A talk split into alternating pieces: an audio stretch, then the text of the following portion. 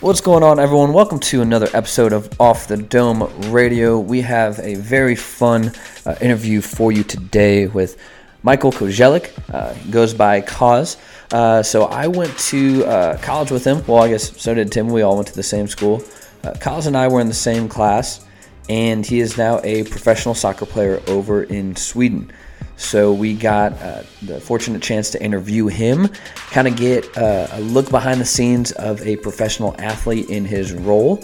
And so he takes us through his whole soccer journey from starting when he was young and how he got to where he is now, where he went through, what he went through to get there, and the work that really goes into it, especially the things that people don't see that he goes through daily in order to keep his spot on that team. So we really dive into that, and then it was fun to learn his goals for the future. So he has some interesting things that he would really enjoy doing after he's done playing soccer, and right now he's just working as hard as he can to go as far as he can. And so he's just putting in the work every day, day in, day out, and gonna see where it takes him. And his goal is to play as long as he possibly can.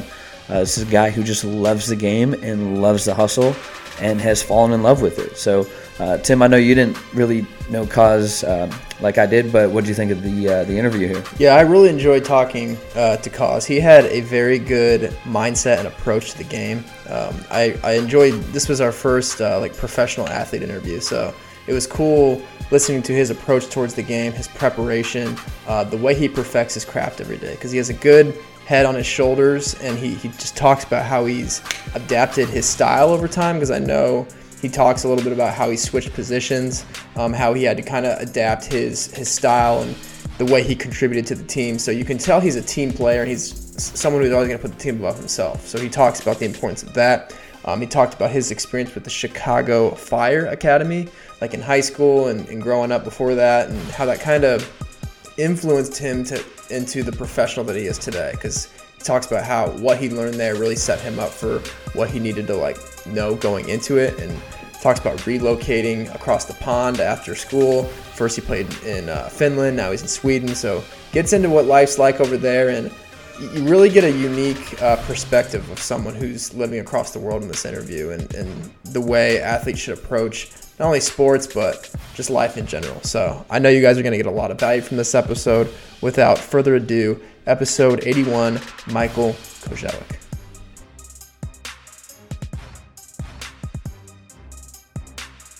So, it's 10:30 where you are. Where are you at right now, man? I'm in Kristinestad, Finland. Okay. Yeah, that's the Swedish version, so it's weird. This whole town speaks Swedish and Finnish. So, the west side of Finland usually speaks both, whereas, the central and the west, or the east, only Finnish. So, it's not too bad here. Yeah. I can deal with Swedish. Finnish, though, you look at it, the words are, 28 letters long. Doesn't make any sense. Unnecessary. For the word and. Yeah, exactly. Unnecessarily long. So have you gotten pretty fluent in the language now? Swedish, I can hold my own for the most part. I mean, Finnish, I just kind of did my rounds with saying hi, bye, thanks. Keeping it casual enough to be respectful, when you're at a restaurant. Yeah, they see you try. Yeah. Exactly, dude. They appreciate you trying. They all speak English too, so it's a front. They can speak it. Yeah, it's a front. And they don't need me speaking it. Yeah, and I feel you can give off good body language too if you can. Right. As long as you got the smile and the vibes, throw some thumbs up in there, dude, you're good. Some thumbs up, so American. Yeah, dude. It's who are you, Fonzie? Yeah, exactly. Hey. Would love to just kind of get a quick background, who you are, what you're doing, and kind of your journey through your soccer career, man, because you've been playing a lot. Yeah, dude, happy to do it. So name's Michael Kozelik, from Chicago, grew up in Chicago, played for, a handful of local smaller teams when soccer wasn't huge in the States yet, really, still growing. So a lot of Polish clubs and then Hispanic clubs up on my house. So did the grind, loved it. Tried playing a few other sports, sucked at it, couldn't play baseball for my life, was never going to be tall enough for basketball. So stuck with footy, Ended up playing for the Chicago Fire Academy, which was dope. Helped me, pretty much made me the player I was lucky enough to do that for a handful of years. And then, yeah, unlike a lot of other sports where like college is the go-to route, it's kind of weird with soccer because you can go the college route. It's popular, but it's a weird pan out ratio. It's like there's a draft. Not a whole lot of people get drafted for the number of players. So a lot of kids will either sign like with an MLS club out of high school or somewhat in college. And then if you don't do that, you go overseas. So Fire signed a kid before me in my position. The writing was on the wall. So I knew that overseas was going to be the route. Went to Sweden for 2 seasons. So I lived out in the boondocks in Sweden, like the grind of Sweden.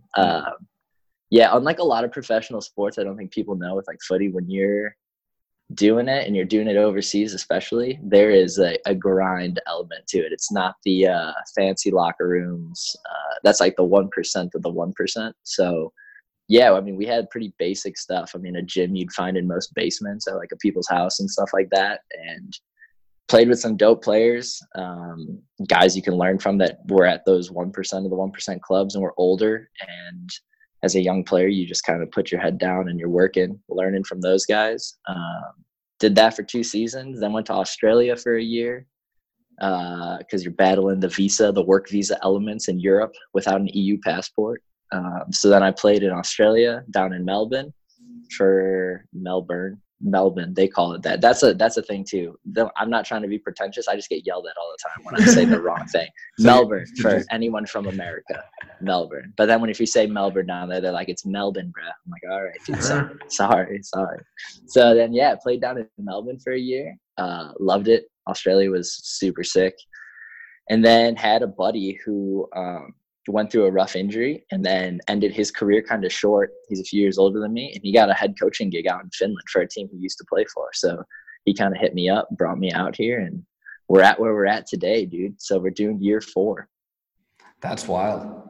That's super crazy. So crazy journey. How soon after college did you, like, how did that process look of you finding a team out there, then you finally going there? So you said there was like a draft, kind of, sort of, but the guy Fire was ahead of you. So what's that look like? Yeah. So like the draft out of college is a pretty offensive heavy draft. It looks for a lot of offensive players. It makes sense, especially your young talents and stuff. You know, clubs are looking for firepower a lot of the times, especially in like the MLS. I was playing left back at the time, like defensive area.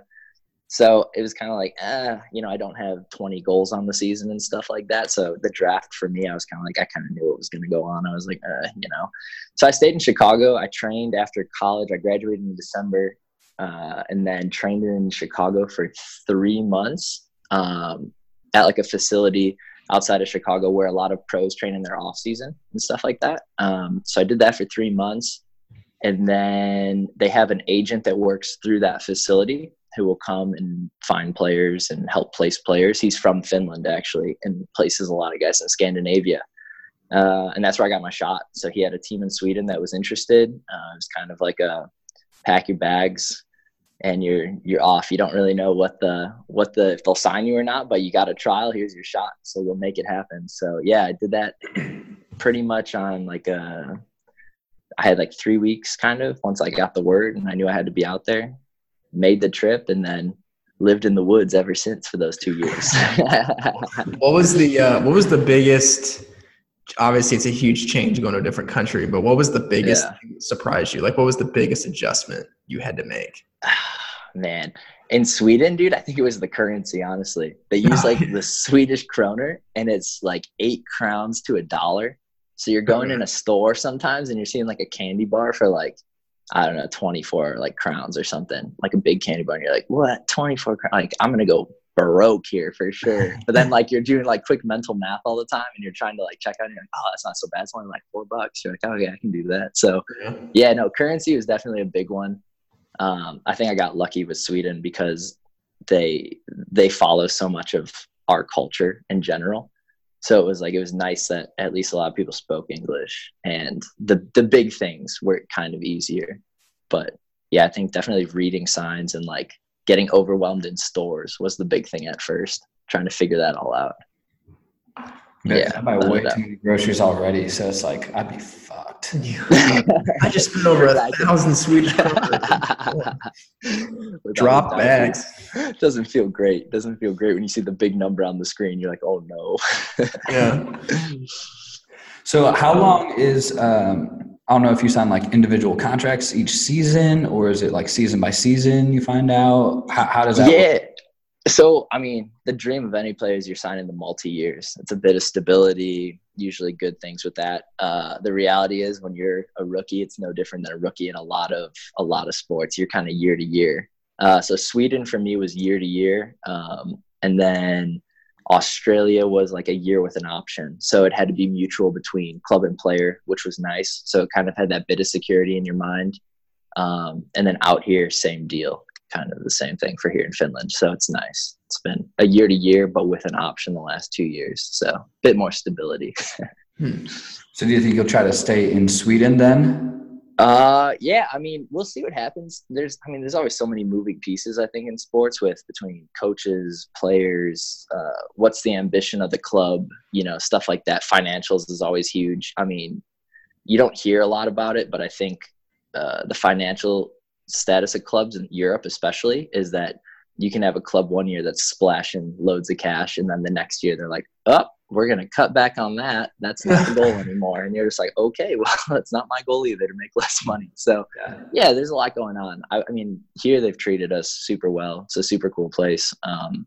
If the coach stays and things are looking good and the club's ambitions are good, I mean, wouldn't mind staying for sure. Yeah. Do you have an agent right now, or do you have someone who can help? If you were to look at other options, how would that look like?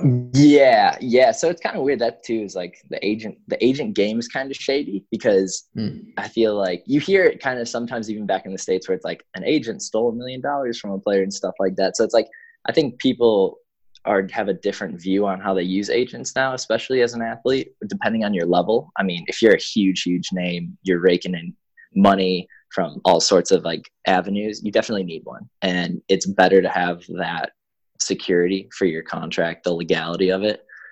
For me, I'm lucky enough where I have a buddy in the States who owns an agency. He has some real big fish that are under him. So for me, I'd be a smaller fish. And for him, he's like, it's not really worth my time to like take money off you. You're still making a career. So he's just nice enough where he kind of works for me. Like if I need his help, he helps put my stuff out there. It's more of like I can call if I have something that comes up too. He'll help me out. So that's a nice thing. That's good to have. How did you meet him? I met him through one of my old coaches at the Fire.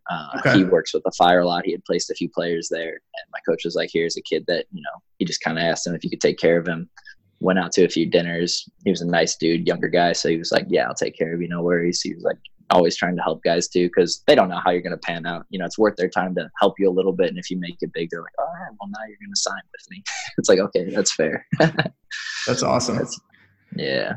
So what was that experience like with the Fire? I know you said you trained there, you were involved with the organization, or like how did you get into that at first? Like, what's that like? Yeah, so it kind of all exploded in the U.S. in the span of probably like my sophomore year of high school, I think is when like the full academy system started in the U.S. So pretty much every MLS team started an academy, like their academy. Then you had a few other that were bigger organizations, like clubs that were not MLS affiliated, but did their own academy system. So like areas that maybe didn't have an MLS team, but a lot of talent. So they tried to pretty much filter all the best players to the top is what it boiled down to. So that happened my sophomore year of high school. I was playing for a club in Chicago. We played against a Fire team that wasn't an academy team. And one of the coaches was like, we're going to start up the academy and everything this next season. And we want you to come to trials and stuff. So they treat it pretty much like a pro organization from year 14, 15 at the time, whatever it is. I mean, they throw you in and it's kind of just trial by fire. You're out there with the best kids in the region. Everyone's, competing for that spot. I think it was, if I can remember right, I want to say it was 3 separate trials. So there's like 3 like phases to it. The mass one where maybe 100 kids got called in, got weeded down to like 50, and then got weeded down. The final one to, I think it was 27 or 28 guys. So after going through all that, made the final cut, and then you sign like a contract with them, with the Fire, which pretty much gives them the rights to like your homegrown rights. So if they ever do decide down the road to bring you into the first team, like with the top pros, it's all there. It's all up from there. But no, it was a cool experience. I'd say it was the thing that the turning point of my career that made me like a professional for sure. Because as a kid, you don't really have a full grasp, you know, especially around that 14, 15 age. There's just a lot of like, there's a lot of that BDE, dude, too much big dick energy going on. It's just like everybody thinks they're the man, you know what I'm saying? So it's like, it definitely levels you out and it brings you back down to earth, because if you're doing well, you're training with, you know, the best, like the actual pros. They're bringing you into first team trainings, and those guys take no nonsense, and they'll put you ground floor real quick. So it kind of straightens you out. But no, that was the coolest part, was going through that whole trial phase, and then, you know, we had a really good team. We were fortunate, won a national championship like the first year of academy. I mean, so you're treated like a pro, and it makes you grow up real fast. You realize the work it takes, and you know, the opportunity you have. So I'd say it was one of the coolest things I've probably done in my life. It was pretty cool. Yeah. So you just alluded to, you know, the hard work behind it. I'm interested more of that. And one thing I always love asking people is, what's the hard stuff that you deal with that people don't see? Where it's like, they're like, oh, he's playing in Europe, like that's super awesome, like, you know, he's doing it. It's like, but there's still a lot that's going into that. It's not all overnight glitz and glamour. Like, yeah, work to your way without a doubt. Fire Academy. So I'm always interested, like, what are the tougher things? Like, and also you post your training videos and things like in the gym on the Bosu ball. And good ass balance. Give me some. But right, no, I feel you. Yeah. So I'd be interested to hear some of that side of it, of like, man, it's awesome. For sure. Oh, it is. I mean, it is like the epitome of the grind. You know, the one thing you are in college is you're really spoiled, is what it is. It comes down to, it's a player's market. Coaches are fighting for you. They're trying to recruit you. You get the best of the best, the treatment, the facilities, you know, and then you get to the quote unquote professional level overseas. And all of a sudden you're like, well, where's, you know, my like protein shakes and everything like afterwards and stuff like that. You know what I'm saying? Like the little things like that, but it's like you're spoiled in college. You really are. And, the work that you have to put in overseas is a different grind, because there's that many people trying to do it. So you think you've made it, and you know, if you're complacent in the least bit, you know, your ride's going to be short. You have to come in. I think the best thing I ever learned is I played with a guy who played Champions League in Serbia. I mean, he was a baller, like the epitome. He was the big man, and he was coming to the end of his career, was just kind of riding it out, helping coach some younger guys, and to be able to play the same position as him, I learned the work you have to put in is, it's relentless. It's, you have to go to training no different than treating it like it's your job. It is your job. And you have to realize that, you know, maybe you're 20 years old or something like that. You're fighting to pretty much take a job from somebody that might be your age, that might be, you know, 35 with 10 years experience, 12 years experience. And you have to be very comfortable, very quick, knowing that, you know, nothing's personal on the field. You have to draw that line, but on the field, I mean, you're fighting for a job. It's as simple as that. If you can't outcompete the guy next to you, it doesn't matter. And you have to look past age, your resume, everything like that. You cross the line and it goes to, you know, you got to have that switch that you can flip on. And it's kind of like that, no different than any job, you know, except that it's a lot more intense in the version of, you know, sports is kind of that weird realm where it's the one workplace that you're cussing out everybody. Everything's high intensity. It's like for that two and a half hours, it is, you should leave mentally exhausted like every day. So I think your first year, a lot of kids when they go overseas, it's like your make or break year, because the mental side of it is going to be 3,000 times more than any physical challenge you go through.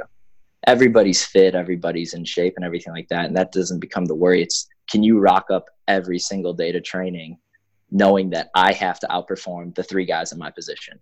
And if I don't, you know, this might be it for me. This is my last ride. So you come in with that kind of, you build up this relentless kind of fortitude mentally, where you're like, this is it. Like today is go time. Like I'm coming out here to eat, and, you know, not everybody's going to be eating at the end of the year. There's only so much food. So it's, that's kind of the mentality, I mean, that you have to bring. So it's crazy.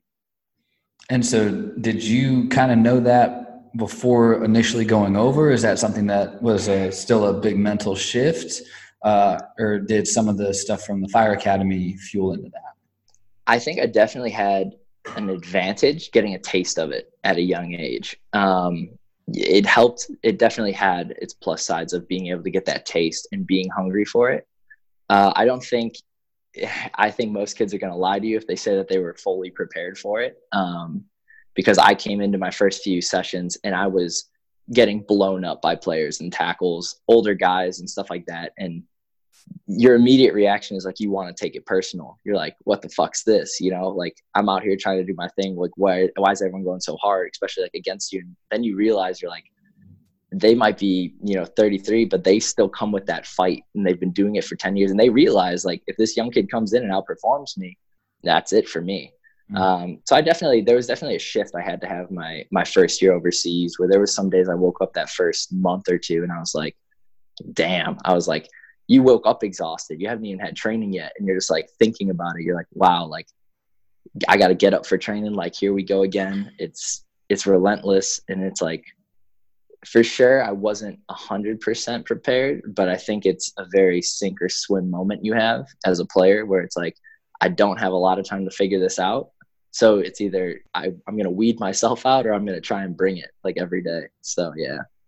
Man, that's intense. Yeah, it is. And have you had the same position your entire soccer career? You always been defense? So that's the crazy thing too. I've had a really strange positional career. I was a forward almost my whole life up until right before college. Okay. So I played forward at the Fire Academy, and we actually had a kid, Victor Pineda, absolute baller.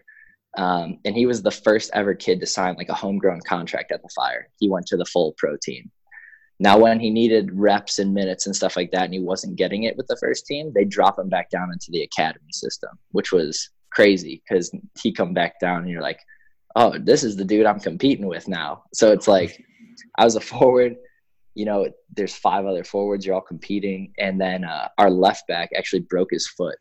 And I was the only other left-footed player at the time.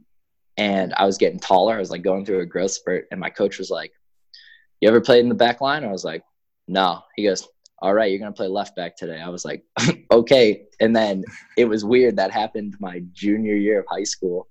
I played left back. You know, there were some growing pains for sure, and just learning the position. And then did well enough in it where once I went to Butler, I got recruited as a left back. So it was kind of crazy. I was like, went forward my whole life, and then was going into the college game at left back.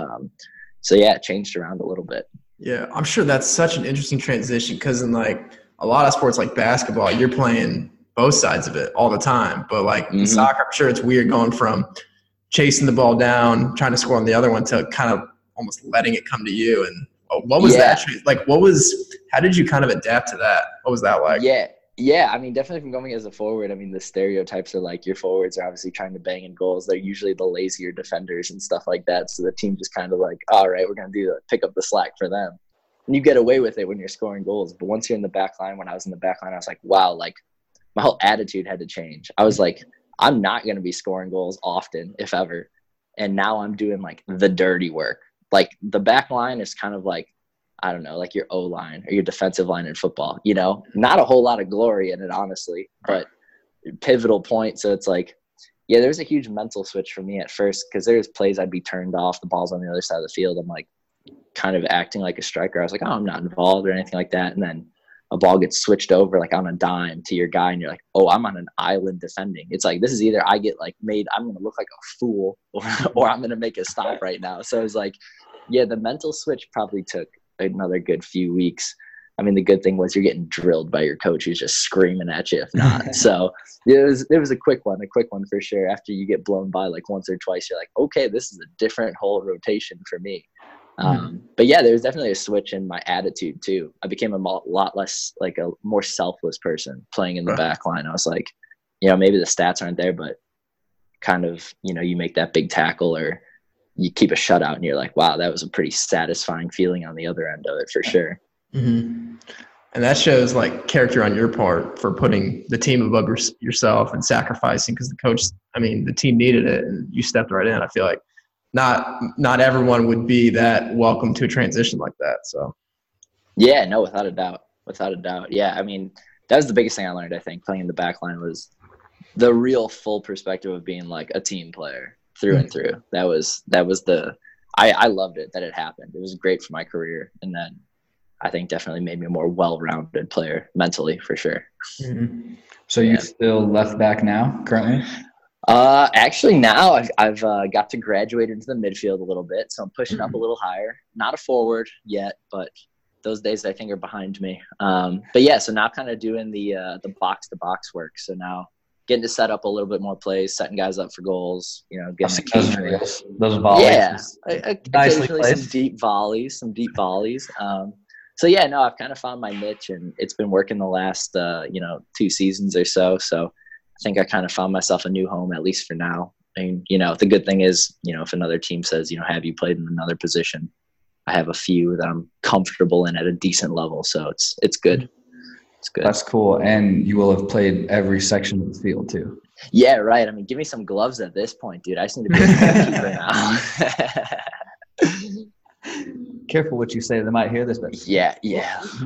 His ankle. I take Cos, let's try it. Dude, I always thought goalies of all kinds have like the biggest cojones, man. Goalies and catchers, dude. I'm just like, I'm going to tell you something right now. It's a thing in sports, like in the footy world, like goalies aren't normal people. They're not. They're not normal people. There's something that doesn't tick quite like the other 10 guys on the field if you're a goalie. And you start to realize that off the field, they're the greatest dudes ever. They'll do anything for you. But they're nuts. You never talk back to the goalie. Let the goalie say whatever he wants to you. You just cop it. Yeah. They're on their own island, literally. I didn't know that was like how it went. Like, oh yeah, they're kind of the haunch. Oh yeah. Whatever the keeper says, you just put your head down. You agree, whether you agree or not. You pretend you agree. Smile and wave, boys. Smile and wave. So what's take us to like the ultimate goal for Koz soccer wise, and how are you kind of reverse engineering that to like, okay, this is my step here. Like this is what I have to do next. And this is what I'm doing for stage, 2, 3, 4. Yeah. I think for sure the one thing you see that's kind of discouraging is that you see a lot of people that make it young, the phenoms. And it's quick to say for a lot of parts of the world that they're like, if it doesn't happen by then, it's never going to happen. If you're not this guy at 18, never going to happen. It's too late, which I think is the misconception a lot of times. I mean, you can still ride out a phenomenal career, into your mid-30s, late-30s, and never be the dude who made it at 18. So that's the biggest thing I think to realize for a lot of young players is that it's awesome if it does happen, and you got to put in the work to try and make it happen, but it's not over if it doesn't happen by 18, The ultimate goal for me is that, you get older, money does become a factor. You need to make sure that you're making money, you're surviving, you're doing that. But if you love the sport, I think it also goes beyond your playing career. The ultimate goal for me is that, like I said, I want to ride out a career as long as I can, playing at the highest level I can. So whether that ever means, you make it to Spain in the top tier, you never know. Obviously playing top tier footy is the dream in any country. So constantly working every day to put myself in the best position to reach that. But at the same time, also preparing myself with, learning from coaches and getting, to coach youth wherever I'm at and helping out with youth so that I'm prepared to stick around in the game past my playing career. Coaching, I think, would be a really rewarding side of the game post-career, whether it's, individual coaching, coaching an actual team, setting up a facility maybe, I think I've always leaned towards that, is that I love getting a group of dudes together in the off season, all like my buddies that are playing pro everywhere, and just getting after it, putting the grind together. And once you go through the grind, it's kind of easier to instill that in other people. Like, I've been here, I've gone the gritty route. This is what you have to do. So I've always had like a weird in the back of my head, almost having like that gym, that Floyd Mayweather training camp, you know, where you throw it together and you can get those kids that are on the grind, hungry kids, and put them together and, you know, have a facility for them to train and make them go to the next level. I think that'd be the goal after soccer for sure. That's cool, man. Got that pay it forward aspect to it. Like, all right, now it's, I'll give it now too. Yeah, exactly. Still satisfying. So it's like best of both. So Exactly. Are there any players who you look up to, or any professional players or guys that you model your game off of, or who have influenced the way you played? Besides the Serbian, sure. I know you talked about that Serbian dude. You know, I'd say the biggest players that, you know, I've emulated is that, you know, obviously you have those guys that are like, oh, you're Messi's, you're Ronaldo's and stuff like that. Easy to say because obviously they're flashy players. They're awesome to watch. For me personally, though, I love, like, you know, there's like N'Golo Kanté on like Chelsea, and he's just a workhorse, and his career has been made off of being an engine. You know, he's maybe not the most technical player. He's not scoring bangers all the time, but you watch the ground he covers in a game, and it's like superhuman. The man is just constantly on the prowl. And it's like, you know, I just want to leave my mark at least as the player that, you know, maybe goals are great, assists are great, but putting in the work rate for the guys around you. If you can make other guys' jobs easier around you, they're quick to notice. And I think as a player, a lot of players appreciate playing with you as a player.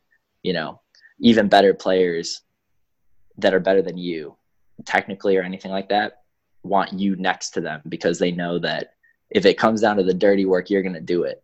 Mm-hmm. And then that can help them get in better positions for, you know, scoring that final goal and stuff like that, setting up those passes. So, yeah, I'd say there's definitely, like, N'Golo Kanté is one of them for sure.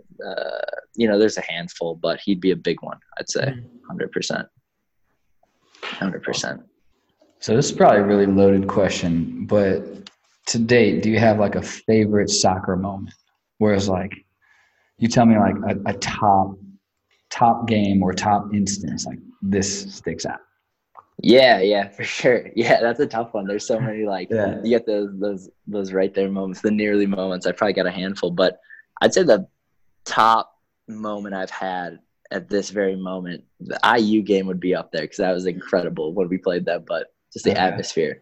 But Sweden, my first season, we were in we were playing my first year in Sweden, and had a good team, a real good squad, and our club had been in the same level for a handful of years. They were normally a team that was in the tier above, like traditionally.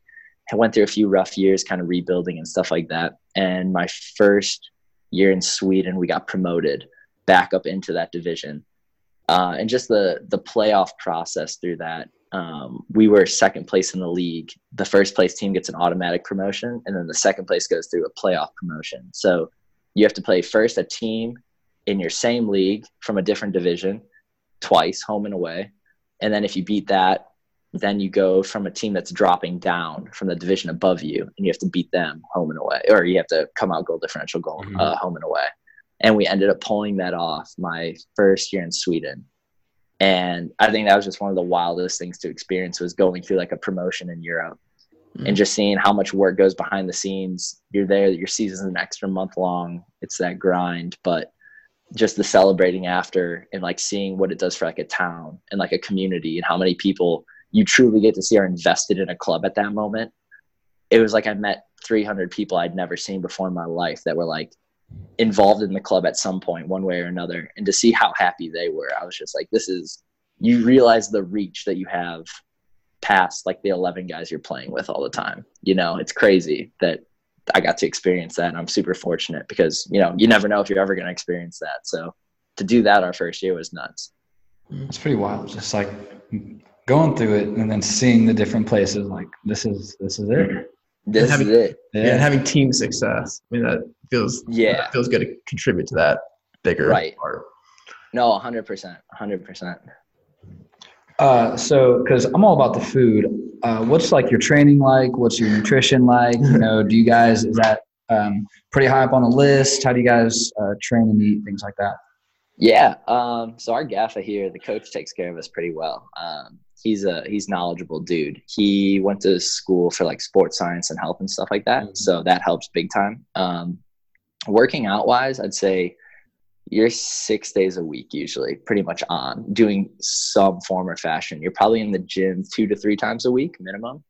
And then you're on the field, 4 to 5 days a week with a game somewhere in there. So the working out, the gym is definitely a thing that you see more overseas in a different way. It's not your typical, I'm getting big, I'm getting like super strong, heavy weights. It's more of like just to preserve your body.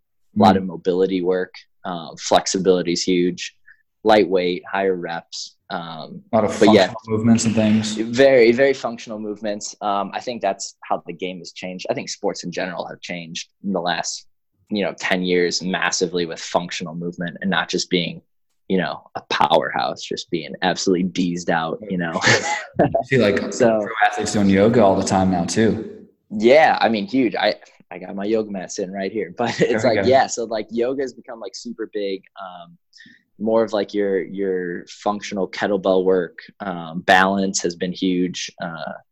Trying to keep the yin and yang kind of your body flowing for a whole season. Cause again, it's a lot of people don't realize too, it's when you're performing at a top level in any sport, it's not really good for your body. And I think people think that like, oh, I see like pros, doing this or that. And it's realistically like, that might not be what a lot of people should do, because when you're playing a sport at the highest level, you're breaking down your body on a daily basis. And really the gym is just to help you with longevity of getting through the season.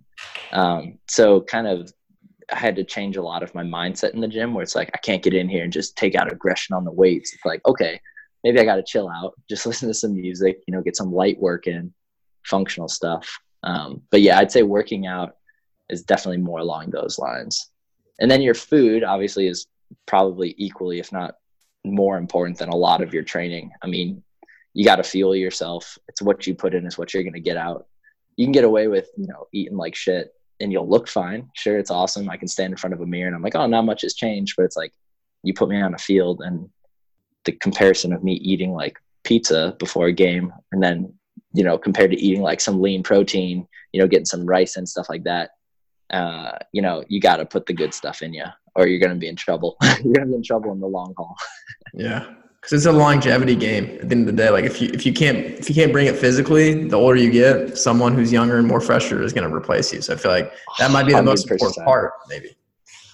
Without a doubt. I mean, I think it was Dirk Nowitzki. I think I want to say he a few years ago before he was out of the game and all that. But back in the day, he was saying that all the rookies came in and they always asked him like, what's the key? Like when he was getting older and he was like, yoga, stretching, supplements. That's what he said. It was nothing about like basketball or training. It was always like the longevity game. I'm like, how can you preserve yourself? Like everybody at that point, when you get to the NBA, you can ball, you know what I'm saying? Yeah. But how long can you do it for? Can you keep it going for a full season and multiple seasons? It's crazy. Right. A lot of people look at it in the short term and be like, I'm invincible right now, but eventually that's going to catch up to you. I think it's cool to watch people like Tom Brady, who is, I mean, it's a full-time job, the way he takes care of his body and how he's been able to do it. I'm interested to see how long he ends up playing for. So it's incredible, isn't it? It's something else. It's like, I keep looking every year and I'm like, it's gotta be over. It's gotta be over. There's without a doubt, this was it, gotta be over. He's like, nope, we're coming back. We're coming back 2 years. I'm like, what is going on?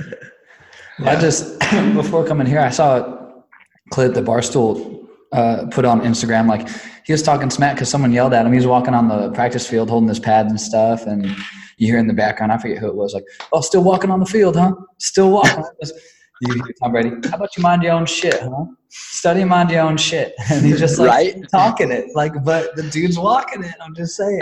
No, exactly. Like, I hate the Patriots. What are you ever going to say? I respect, his talent and how long he's doing it. Did he release was it like a full documentary? I remember I was watching clips on it when they were showing like the band movement and stuff he was doing. And I was baffled when he was like showing off like his muscles. And he's like, you see that? See how doughy they are? He goes, that's good. And everyone's like, what are you talking about? And he's like, that means I'm not going to get hurt, baby. And I was just like, this is a total backwards mindset from everything you grow up thinking. He's like, he wants nothing to do with being shredded and yoked. He's like, I got doughy muscles and I'm good. I'm going to keep slinging touchdowns. Yeah. It's like, oh, all right. Well, I mean, it's like, he's got how many rings? He's got how much money? A beautiful family, smoking one. Oh, yeah. Oh, yeah. He's the best quarterback. And it's like, well. And he studies too. Like what do I need to be yoked for? Yeah. He prepares better than what's wrong? Enough. Nothing's wrong. So it's not. Yeah. Wrong. I mean, what you just touched on, the preparation, I think it's huge. And you don't see it as like a young athlete because you're always, again, it's just kind of like the piss and vinegar, like, let's go out, let's bring the energy. It's this, that, the other. But I mean, any sport across the board, it's that preparation off the field, not only for yourself mentally. I mean, if you can find yourself in a good state or like a flow state when you can kind of reach that peak of like optimized, like mental capacity, I mean, things start to slow down. It feels like you're playing a game in slow motion. And that's what it looks like he's playing in half the time. The game's buzzing around him, and it looks like he's in slow motion. He's like, oh, no worries. I already know what's going on. It's like, it's crazy. Yeah. Do you have a particular pre-game routine that you have, food or meditation or anything like that, that you – to try to get to that flow state? Loosely, for sure. I didn't growing up. And a lot of it was just kind of like that high energy, high intensity. And as I got older, I found it so much more beneficial. My buddy, actually, a kid I played with at the Fire, showed me a book. He read a book on the flow state. And, you know, at first I was like, oh, you know, the flow state, yada, yada, you know, you kind of brush it off. You're like, bullshit. And then I was reading more about it, and I was like, you know what? Why not try it? You're foolish not to try something once, you know? So I was like, I'll give it a go. I'll do some like light breathing exercises and meditation. So just some super light breathing, just closing one nostril, in, out, switching nostrils, some deeper breathing, almost like Wim Hof breathing, but not as extreme. And then I just kind of sat there and I was like, what are my goals for the game? Like, what do I want to do? I was like the first time I sat down probably 2 years ago, and I was like, every game you go out to win, no brainer. You don't got to sit there and tell yourself that, but what do I think with my knowledge of preparation before a game, who I'm going against, you know, the team we're playing, what's going on, where we're playing, outside the atmosphere, like what am I going to set for myself today? What can I bring today? How am I feeling today? And I did it once, and then ever since then, it kind of just stuck. I mean, helped, it probably was a good game after the first time I did it, or I would have never done it again. But I was like, for sure. I was like, I think it doesn't have to be crazy either. It's not like it's a 2-hour thing. It's like I sit down for 10 minutes sometimes before a game, just at any point. Before I sit there, I'm just like, all right, what are the goals for like today? What's today's game look like? What does it look like for me? How am I feeling? And then, yeah, you go out and you let it rip from there. That's awesome. Any other like morning, night rituals, things that really do it for you? That's like, these are my musts. My one thing to get me in like a good headspace, because I think as an athlete, you tend to find yourself in a real hyped mood more times than not, whether you want to or not. I think if you're an athlete and you truly call yourself a competitor, you find yourself in a competitive mindset in times you don't need it. So like the day before a game, I'll do my normal thing. We'll usually have like a walkthrough or something light. And then when I get home, I just get on YouTube, watch some like comedy, some podcast, King of the Sting, anything like that, something to just get my mind a little bit away from anything that could like remotely be competitive. Listen to like Brandon Schaub and Theo Von just roast each other for like 15-20 minutes, you know, and then go from there. And then it's like you go to bed in a good mood and you're like, all right, now like we can get back after it. But just kind of turning the switch off for a little while, because there's days you can't help it, but it's like you'll go 3 days and you're like high intensity. And you feel like you're almost like tense, like sitting in your bed and you're just like, I got to relax, dude. Like there's another side to this. You got to keep it balanced, because if you find yourself too hyped, sometimes it's like negative effects start to creep in with that. You can only be so intense for so long. So definitely trying to unplug a little bit, laugh a little, laugh more. That's big. Right. Laugh more, be able to laugh more. And then, and then be able to switch it back on for sure. There we go. So earlier you alluded to, you thought like soccer in Europe, it's a different type of work. It's a harder grind because there's so many more. Do you think that is similar across all other sports where people are either going overseas or just already playing there in those types of leagues, like from soccer to basketball to whatever? Do you think that's pretty similar across the board, or it's just a tougher grind? Yeah, I would for sure. And I think especially in a lot of other sports outside of soccer, I mean, there's a handful of Butler guys that have done the overseas move. You know, I think Kellen did it. Who else did it with him? We had another forward from Butler who's, I think it's still in Belgium. I think Robert was. Yeah. I think you're right. And there was a handful though. And, you know, you start to see it as a more popular move for sure. The guys that get, you know, overlooked a little, but they come back here, and I think it helps a lot of players, because in other sports, like especially that are bigger in the U.S. here, they kind of have that chip on their shoulder mindset. Like that's where they want to make it, back to the States. So you have guys that are working almost twice as hard, you know, for their pipe dream of getting to the States. And now you're against those guys. And you talk to some players in basketball, especially, and they're like, it was way harder to score in Europe, just in general. The actual, like the slap, the floor D you're always up against. These guys are, you know, lights out, like defending. And it's like, it's not that passive defense or anything like that. So I think, yeah, European mentality with sports that are big in the U.S., it's definitely, I think it's good for players to experience, just to get, if you've lost the fire a little bit, I think that rekindles it 100%. That's what I've heard from more players than not that I've talked to. I think it's that kind of rekindle of like, oh, this is like what it's like to be competitive, like full on again, not being complacent for sure. Well, it's interesting that you guys talk about that, because I feel like one thing I've noticed in the sport of basketball is in Europe, the full-time 100% on like training from like age 13 starts there. And like in the United States, you don't really get that like focused training until like you're in college maybe. Like in America, you're always busy like on social media, just like hanging out with your friends. I feel like it's all business all the time over in Europe, no matter what sport it is. It's interesting to hear you say about like the Chicago Fire. I feel like it's more common with soccer than it is basketball here in the United States. I just think that's just a huge difference maker, like going full time that early in your life. Yeah, it is crazy to think about, because it's almost like a reverse mentality, I guess, if you think about it. I mean, you guys would know more than me, but like, obviously give me your opinion, because I'd like to hear it. But it's like, I feel like the work mentality from like your standard job, like it's drilled into you in the States a lot earlier than it is in Europe. Whereas like, it's almost like the sporting world in Europe is that full on training. And yes, it's crazy from a young age. Whereas like your training in the US is almost like it's drilled into you from a young age to be like, this is how you work. This is 9 to 5. This is how you put in the grind at the office. And it's like, you almost have that like backwards mentality of like, it's just 180 from each other. Whereas like Europe, it's like they're treating sports like that at 13, where maybe not in the States really, like you said, until college. Yeah. But back home, that's why I think like the American work mentality, like for traditional like work, is crazy, because like Europeans look at us and they're like, you guys work too much. Like it's too much, because they're like going home, you know, like you got a siesta in the middle of the day. Imagine trying to tell people like in the States that it's like meals are like 3 hours long. Yeah.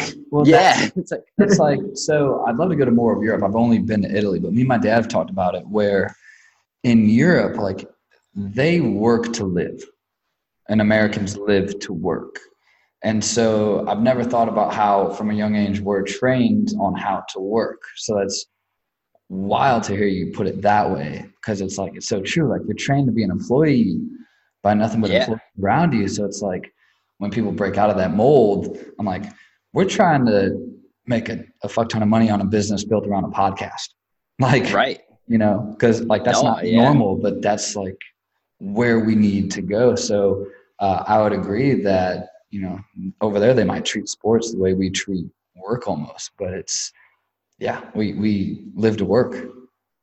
Yeah. It's crazy to think about. It really is. And that's where I think it's like, just getting a world view of things. I mean, being in Europe, sports aside, has just opened my eyes to like, you know, wow, we have like a mentality of like what life is supposed to be in the States. Not that it's right or wrong. I mean, for some people, obviously they crush it, but then you find some people that thrive in like a totally different culture. And it's like, oh, like, what am I really working for? And like, at the end of the day, am I working to live or am I living to work? You know, it's like, it's that balance for sure. It opens your eyes.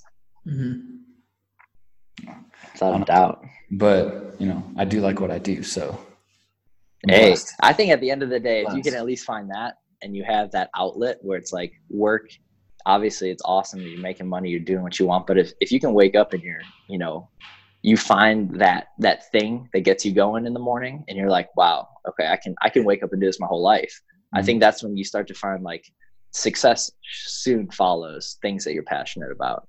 Maybe not immediate and stuff like that. Like look at podcasts. It's crazy. Like talk about a podcast 10 years ago, people would have laughed. They're like, haha.